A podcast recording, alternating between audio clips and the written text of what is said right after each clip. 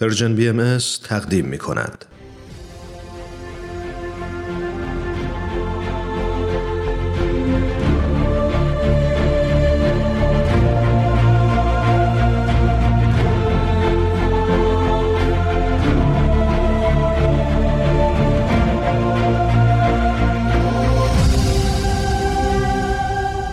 چشمه خورشید نگاهی به آثار حضرت باب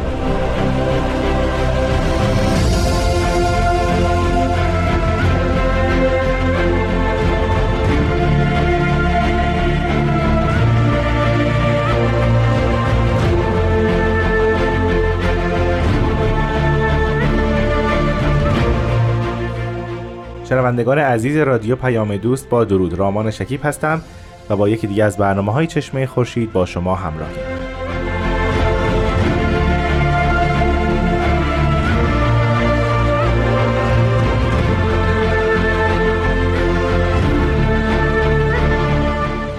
جناب فرید بسیار خوش آمدید. به برنامه خودتون چشمه خورشید. سپاسگزارم از شما وقت شما و شنوندگان خوش و خرم باد. خواهش می‌کنم. جناب فرید در برنامه های گذشته در چند برنامه گذشته ما در مورد آثاری از حضرت باب صحبت کردیم که در چهره نازل شده بودند و در این حال راجع به یک مفهوم اساسی دیانت بابی و اون ظهور من, من الله صحبت کرده بودند. همینطور این مفهوم رو در لوای اسماء الهی شرط دادن که اسماء الهی چگونه هستن ارتباطشون رو با اعداد ذکر کردن در آثار مختلفی که شما معرفی فرمودید. و چیزی که فهمیدیم این است که مهمترین نکته آثار حضرت باب در این دوران که در دوران چهریق باشه ظهور موعود بیان یا همون من الله است بله. در این برنامه آیا همین خط سیر رو ادامه خواهیم داد یا اثر دیگر با مفهوم دیگر رو معرفی خواهید کرد؟ بله. حالا می‌خوایم با یه جنبه دیگری از آثار است باب آشنا بشیم و اون شن مناجاته که یکی از شون چارگانه نزول آثار یا شون خمسه در چهریق بله. تعبیر کنیم. یه سلسله از آثار حضرت باب در خصوص مناجات ها زیارتنامه ها دعاها و اسکار وجود داره که اگر این برنامه که اگر این سلسله برنامه خالی از این قسمت بود شاید ناقص میموند. حضرت باب در این بخش یه جنبه نوآفرینی خاصی دارن. ما می‌دونیم که مسئله دعا و مناجات خب تمام ادیان هست بله.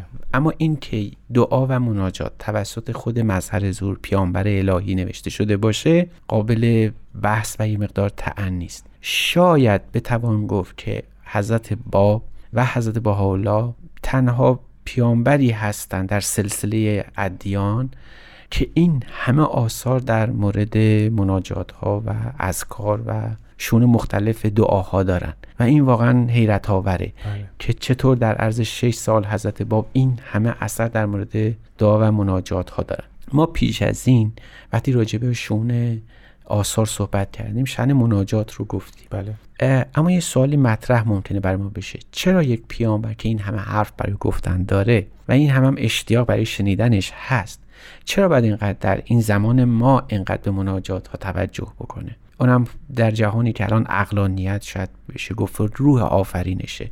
شاید بشه گفت که انسان در هیچ کجا دیگه منقدر که الان در هستی ظاهر شده و ظهور بله. داره جای دیگری سراغ نداری. چرا حالا باید اینجا اینقدر مناجات گفته بشه؟ به یه تعبیر بعد گفت که شاید حضرت باب می‌دونستن که ما جهانمون در یک مقطعی خالی از روح الهی میشه. یعنی اینقدر از خدا دور میشه که نیاز داره به اینکه تعبیری این مناجات ها به داد او برسه.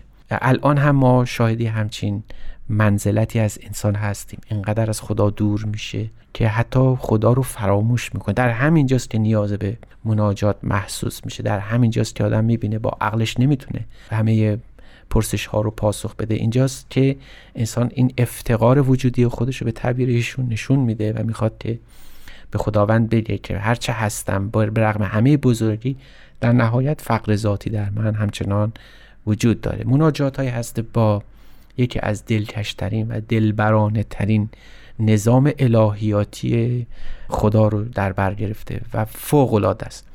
جنبه های گوناگونی هم داره. به همین خاطر بد نیست یک جلسه ای رو ما در مورد مناجات ها اختصاص می‌دادیم. خب اگر غیر از این است که مناجات زمانی خونده میشه و ذکر میشه که در واقع روح الهی و روح معنوی وجود داشته باشه. ولی در جهانی خالی از این روح مناجات چه کاربردی داره؟ یعنی وقتی شناخته نیست معرفت نیست این مناجاته چجوری کاربرد داره در همچین جهانی؟ بله به همین خاطرم عرض می‌کنم که اتفاقا وقتی که فقدانش نیست خلعش هست ضرورتا این فقر ذاتی در آدم پیدا میشه. یعنی شما انباشته میشید از یک سری از بینهایت دانش ها و اطلاعات اما پر نمیشید. و اینجاست که اون همیشه این, این گم شده هست. از با اتفاقا سراغ اون گم شده ساعت انسانی رفتن. چون آیات وجود داشت تدین که هست کلمت الله وجود داره. ولی نمیشه در هر انسانی این رو ندیده گرفت. فقر ذاتی وجود داره. همیشه یک قسمتی از وجود انسان هست که همچنان جستجوگره. بله. درسته که به تعبیر عرفا من طلب شیئا وجدن اما به تعبیر دیگر عرفا من وجده طلبه بله. یعنی شما همه چیز رو دارید اما مثل که اون اصل کاری نیست. شما در انسان امروز شاید پر از از دانش هاست به طوری که گردن فرازی می‌کنه نسبت به همه کائنات به تاریخ به جغرافیا به هستی به کهکشان. اما هنوز مثل که یه قسمتی از وجودش خالی است از یک حقیقت که اون حقیقت در ضمن مناجات های حضرت باب بیان شده و اون جمع عبودیت و افتقارش پس این برداشت من درسته در مناجات های حضرت باب یعنی شعون مناجاتی در آثار حضرت باب هست ما جنبه های معرفتی رو می‌بینیم. یعنی این مناجات ها فقط ارتباط با یک روح الهی نیست بلکه جنبه های معرفتی و شاید ایمانی داشته باشه. بله دقیقا همینطوره و امیدوارم که شنوندگان محترم متوجه این لب لباب قضیه که فرمودید شده باشن که فقط یه دعایی نیست که از خدا خواسته ای داشته بله. باشیم بلکه دنیایی از معرفت و ظهور خداوند و آشنایی با های گوناگون خداونده یک نوع الهیات قوی و معرفت شناسی بسیار بزرگی در آثار مناجات هست با وجود داره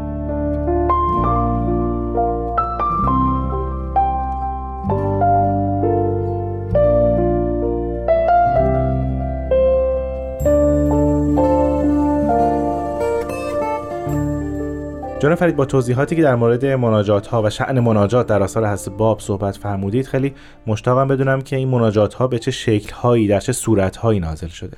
اول از اینجا شروع بکنیم که یه سلسله از مناجات های حضرت باب هست که تحت عنوان زیارتنامه جلوه می‌کنه.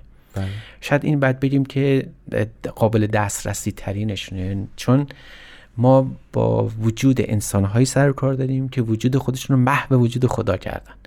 یعنی در قایت هستی فدای حق شدن. و اینها خودشون رو به صورت ظاهری هم در راه حق شهید شدن مثل الواح زیارتی در مورد قلی شیخ تبرسی یک دفعه راجبش صحبت هایی شد. بله. الواح زیارت شهدای سبعه تهران هست. اون هفت نفری که در تهران شهید شدن. گاهی اوقات هست که این زیارتنامه برای افراد خاص یا اشخاص خاص نازل میشه. مثلا دو تا زیارتنامه به نحو خاص برای جناب ملا حسین بشروی اول من آمن نوشته میشه. یعنی افزون برای این که زیارت جامعه داریم برای اصحاب قلی شیخ تبرسی. بله. برای جناب ملا حسین هم دو زیارتنامه نوشته شده. عین همین ماجرا در مورد جناب قدوسه. یعنی یک زیارتنامه بسیار زیبایی در شن قدوس و در عظمت مقام او نازل شده. و این زیارتنامه رو وقتی مشاهده می‌کنیم متوجه میشیم که ما فقط و فقط با یک شخص شهید روبرو نیستیم بلکه با یک ساحت اندیشه روبرویم. بله. یعنی جناب قدوس نماد یک معرفت شناسی خاص در دیانت بابی هستن. و اون عبارت است اینکه تحت عنوان اسم الله الاخر تلقی شدنشون. یعنی در حضرت باب اسم اول خداوند هستن ایشون اسم آخر. یعنی ابتدا و انتها. دو انسانن. حالا شما می‌تونید تو نماد اسم اعظم که جلسه پیش صحبت کردیم که به صورت بله. هیکل هست به تعبیری هم حضرت با و جناب قدوس حضرت بالا حضرت اعلا حضرت بالا حضرت عبدالبها رو هم در همونجا نماد پردازی کنید. ببینید همین عنوان نشون میده. با همین عنوان شما متوجه میشید که ما با یه جهان معرفت سر و کار فقط این نیست که تجلیل مقام جناب قدوس شده باشه که همینطور هم هست. یعنی تجلیل مقام او هم هست. هست با به نحو عاشقانه جناب قدوس رو خطاب کردن. قدوسون قدوسون قدوسون انما البهاء من الله علا که و فعاد من فی فعاد یعنی شما می‌بینید که تمجید می‌کنن. نه تنها جناب قدوس رو هر کس که دوستدار قدوسه و هر کس که دوستدار دوستدار قدوسه.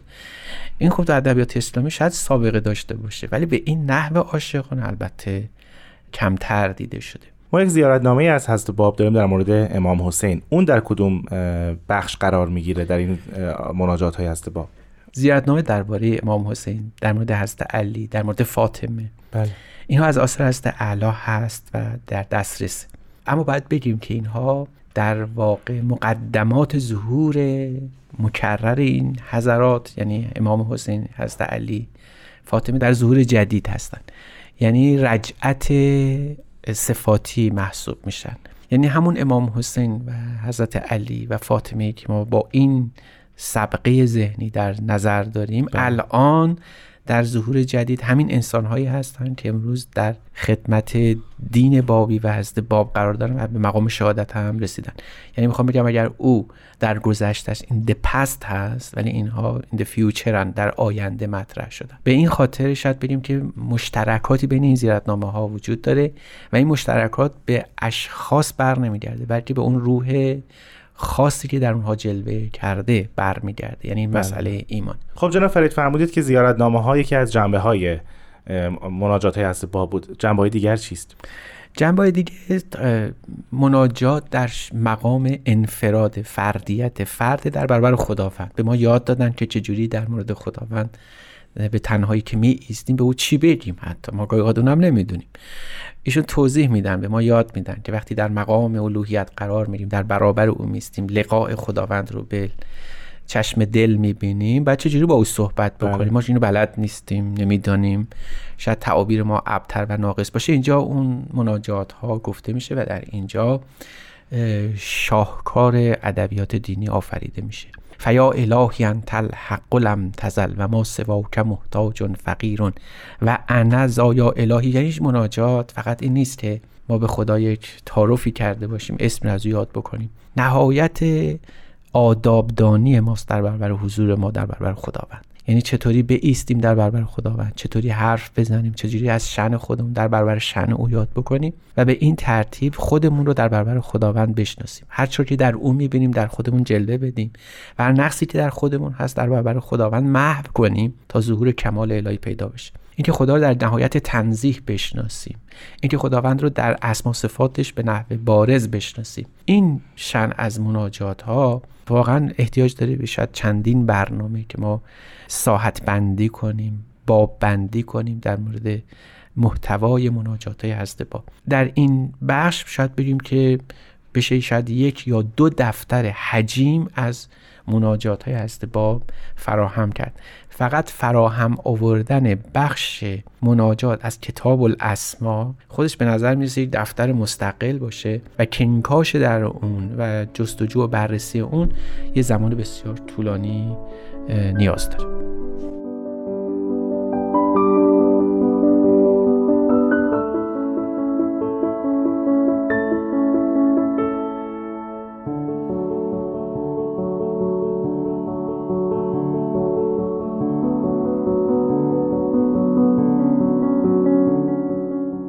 عزیزان شنونده به برنامه چشمه خورشید گوش می‌دید جناب فرید پیش از استراحت در مورد این صحبت کردید که از باب راجع به مقام مناجات صحبت کردند در آثار خودشون در همین شعن مناجات یعنی به گونه ای صحبت کردن که هم آداب مناجات خواندن و دعا مناجات خواندن که چگونه بیستید چگونه بنشینید حتی چی بپوشید چجوری بله. صحبت کنید بله و هم بله. خود کلام و گفتگو رو نازل فرمودن که ما از طریق اون بخوانیم و در محضر خداوند حاضر باشیم. یعنی هم ظاهری و هم باطنی درسته؟ دقیقا همینطوره. یعنی ما برای اولین بار مشاهده می‌کنیم که جنبه تلطیف جسم و لباس باید حتما رعایت بشه تا حتی شیوه نشستن. مثلا جلوس بر هیکل توحید جلوس بر هیکل نبوت جلوس بر یعنی تمام این آداب حتی ظاهری هم مطمع نظر قرار گرفته در آثارشون.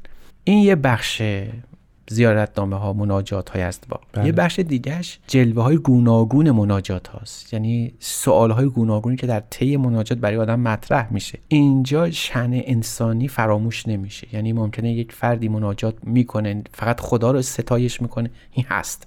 بله. اما یه فرد دیگری علاوه بر اینکه این کار رو می‌کنه ولی به احتیاجات خودش هم ناظره. یعنی از خداوند چیزی رو هم طلب می‌کنه. اینجاست که مناجات ها در شعون مختلف هم نازل میشه. یعنی مناجات حتی در مثلا کسب و کار مناجات در فقدان مثلا فرض بکنید همسر. یه کسی برای بچه‌هاش می‌خواد دعایی بکنه. خب این خیلی کم دیده میشه. بله. این, این مناجات هم داریم. یک حتی مثلا کسی میگه من اینقدر تب دارم و مریضم که نمی‌تونم مناجات بخونم. میشه مناجاتی باشه برای رفع تب مثلا. دیگه من این حرارت از بدن من به حضرت باب تقاضاهای افراد رو هم محل قرار دادن و مناجات های در این شعون هم نوشتن. یعنی شعن مناجات فقط این نیست که به خدا بپردازه و در ساعت انسانی ما مطرح نشه حتی ساعت جسمانی ما. یعنی مناجات به همین خاطر که اینقدر گسترده است و در آثار ایشون اینقدر حجیمه. برای اینکه شما طیف وسیعی رو از مایحتاج و خواهش ها و هوایج انسانی رو می‌بینید. از این طرف هم اون ساحت بزرگ خداوند رو هم هست. یعنی در این نوسان بین این دو قطب شادایما در حال گردش و به تعبیر و رفا حیرتی. اینکه هوایج انسانی وارد مناجات ها میشه چه نکته ای رو به ما گوشزد می‌کنه؟ اینکه آیا انسان به طور کل خودش رو نباید فراموش کنه یا اینکه این هوایج هم باید محل اعتنا باشند؟ یا اینکه به خاطر مقام انسان در این دور یعنی چون در مناجات های دیگر ما می‌بینیم که انسان در برابر خداوند چیزی نیست فقیر است و او غنی است اما در اینجا داریم می‌بینیم که هوایج انسانی و خواهش های او هم مطمئن نظر از باب هست. این چه بله. نکته رو ما میرسون شاید به این خاطر که بگن شن انسانی و هوایج انسانی حجابن در دیدن خداوند. از اینجایی که وجود دارن این حجاب ها بر رخ ما بر چشم ما بر چشم دل ما دوخته شدن و ما نمی‌تونیم حق رو ببینیم از این جهت محل توجه قرار می‌گیره. و خداوند می‌خواهیم که این جنبه هایی که مانع از دیدار ما هست نسبت به تو اینها رو رفع کنی از ما. اما نه از بین ببری. یعنی از خداوند نمی‌خواهیم که ما وجودمون از بین بره تا مثلا تو رو بفهمیم. نه می‌خوایم باشه ولی هجاب نشه برای ما. به همین خاطر کسب و کار چه می‌دونم شن دنیایی سلامت جسمانی اینها همه لازمند که باشن. اما نباید هجاب باشن و اینو بعد در ضمن آثار هست باب در شن مناجات بیشتر می‌فهمیم. چنانچه وقتی در مورد فرض بفرمایید طلب مال از خداوند در برابر خداوند ایستادیم و از او مال می‌خواهیم. بله. همونجا با اسم غنی خداوند آشنا میشیم. یعنی کسی که اسم غنی خداوند رو می‌فهمه واقعا پشیمون میشه که اگر در از خداوند چیزی بخواد و این همونی است که هم حضرت بالا تکرار کردن هم امام حسین. حضرت بالا در لوح معروف خطاب ناصر الدین شاه میفرمان عدمت کینونتون تورید و منکه دونکه ببین در هم شن مناجات دیگه. بله. فرمان نابود بشه اون کسی که در برابر تو بیسته از تو غیر تو رو بخواد. اینو در همون مناجات ها در هوایج انسانی هم می‌بینیم. بله. یعنی این خواسته ها هستن و باید باشن اما هجاب راه برای طریقت نشن. جان فرید در اثر حضرت باب با ذکر هم با مفهوم ذکر هم مواجه هستیم. آیا بله. اون هم در این تقسیم بندی بله بله بله. اصلا یه شن مناجات همین شن اذکار هست و در آثار ایشون ما به وفور اذکاری می‌بینیم که حتی به تعداد باید خونده بشه قل الله یکفی یکی از بله. اذکار بسیار معروف ایشون هست. حل من مفرج غیر الله و از این دست که از آیه قرآنی گرفته شده حل من خالق ببینید بله از کار هم هست و تعداد از کار هم هست. این آیا سبقی عرفانی داشته یا نه؟ بیگمان اینطوری باید باشه. یعنی از عبدالقادر گیلانی که بدیدیم تا ابن عربی و بعدها شاه نعمت الله ولی که اینها مسئله از کار رو مطرح کردن. یه بخشی از ادعیه و مناجات ها رو در بر می‌گرفته. لاجرم کسانی که با این ادبیات آشنا بودن از حضرت باب سوال کردن که آیا ما می‌تونیم این از کار رو هم در آثار داشته باشیم؟ اونجا میفرمایند که ذکر اگر رابطه انسان با خداونده و تکرارش فقط تنها از توسط مظهر ظهور می‌تونه جاری بشه. حالا ممکنه یه فردی مثل عبدالقادر گیلانی متصل شده به دریاهای خداوند و از کاری نوشته اما شن اسکار در فقط و فقط در حضور خداوند و مظهر ظهور باید صورت بگیره. خیلی ممنونم جناب فرید که این هفته هم با ما همراه بودید و در معرفی آثار حضرت باب ما رو یاوری کردید. تشکر از شما. شنوندگان عزیز بسیار سپاسگزارم. که مهمان ما بودید. تا هفته آینده خدا نگهدار.